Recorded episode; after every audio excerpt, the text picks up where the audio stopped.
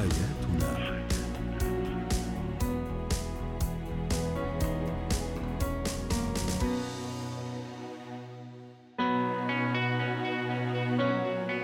اتكات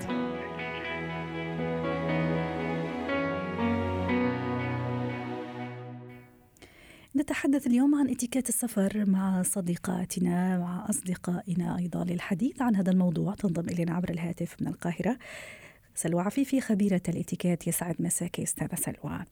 أنا قررت مع صديقتي أني أسافر أو أيضا شاب مع أصدقائه قرر أنه يسافر. أكيد في أصول وفي قواعد وفي اتيكيت لهذا السفر أليس كذلك؟ أكيد أكيد أتفق معك.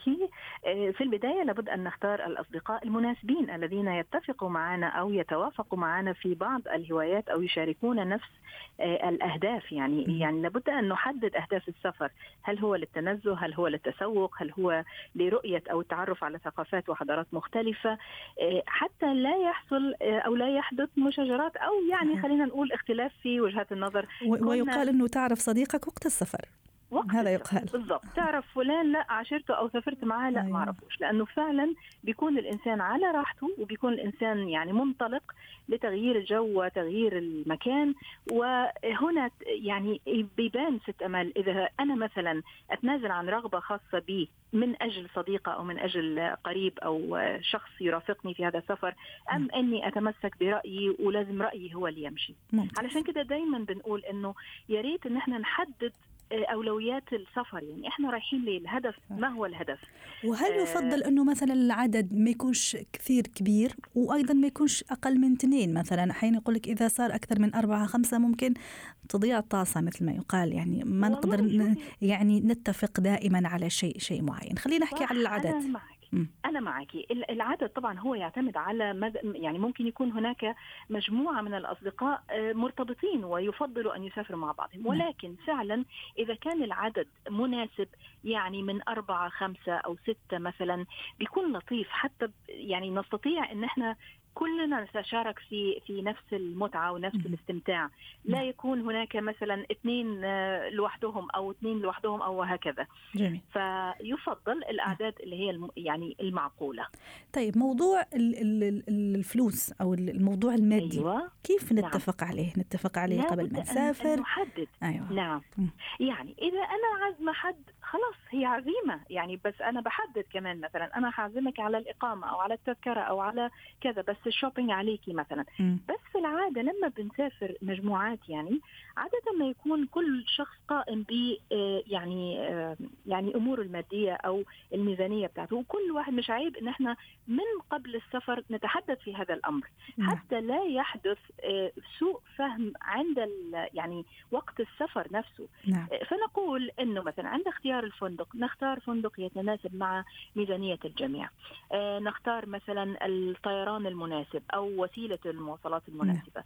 نضع خطة يعني إحنا حنروح مثلا في اليوم الأول نزور المكان الفلاني أو سنكون في السكن في المنطقة في وسط البلد أو في منطقة أخرى. حتى لا يحدث مفاجآت أثناء السفر. جميل. فلا طيب. مانع ابدا من التحدث في الماديات. طيب وصلنا الفندق آه، ست سلوى مثلا. هل نعم. من الإتيكيت أيضا إني أستشير مثلا فرضا أنه أنا وصديقة في نفس الغرفة هل من الذوق واللباقة إني أستشير مثلا أي سرير مثلا هي تفضله أو أنا افضله مثلا؟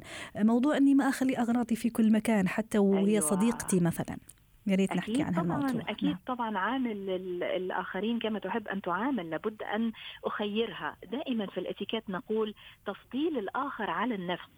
يعني نعم. أبدي الآخرين لابد أن أسألها أي سرير تفضلين بهذا الجانب أو بهذا الجانب الآخر. نعم. حتى في مقعد الطائرة يمكن. آه لابد أن يعني أراعي أنه هذه ليس غرفتي لوحدي. بمفردي. لا هي غرفة مشتركة. لا أترك أغراضي فلا بد أن أراعي مثلا ترتيب المكان نظافة المكان النظافة الشخصية استخدام آه، عفوا دورات المياه أيضا. آه، يعني إذا كنت مثلا لابد أن أستأذن.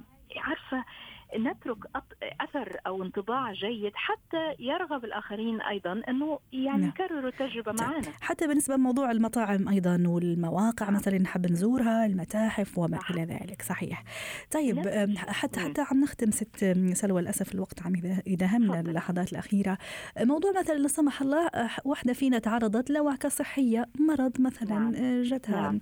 ارتفاع درجة حرارة زكام وما إلى ذلك كيف أتصرف نعم. ممكن نخليها لوحدها وحنا كل بقية الصديقات نروح ولا لا؟ يستحسن يفضل انه نضل معها مثلا في هذا اليوم. أكيد أكيد. يفضل أن نكون معها حتى ولو يعني لو هي أصرت أنه لا خلي مثلا واحدة معايا أقرب المقربين معايا والآخرين مثلا حتى لا ينزعوا يعني متعتهم أو كذا ممكن. نعم. ولكن لا مانع أنه يعني يوم إذا ضاع مثلا أو إن إحنا نطمئن عليها حتى لا تتفاقم الأمور. يعني كما نحب أن نعامل أيضا. يعني أكيد إنسان في بلد غريب أو في بلد جديد عليه آه لابد أن نكون حوله حتى لا يشعر بالغربة أو صحيح. يعني يتضايق من هذه التجربة. وحتى تكون أيضا تجربة السفر تجربة ممتعة لأنه نحن في النهاية رايحين بالفعل. حتى نقضي أوقات جميلة وأوقات سعيدة. شكرا لك سلوى عفيفي خبيرة الإتيكا ضيفتنا من القاهرة ويسعد مساكي.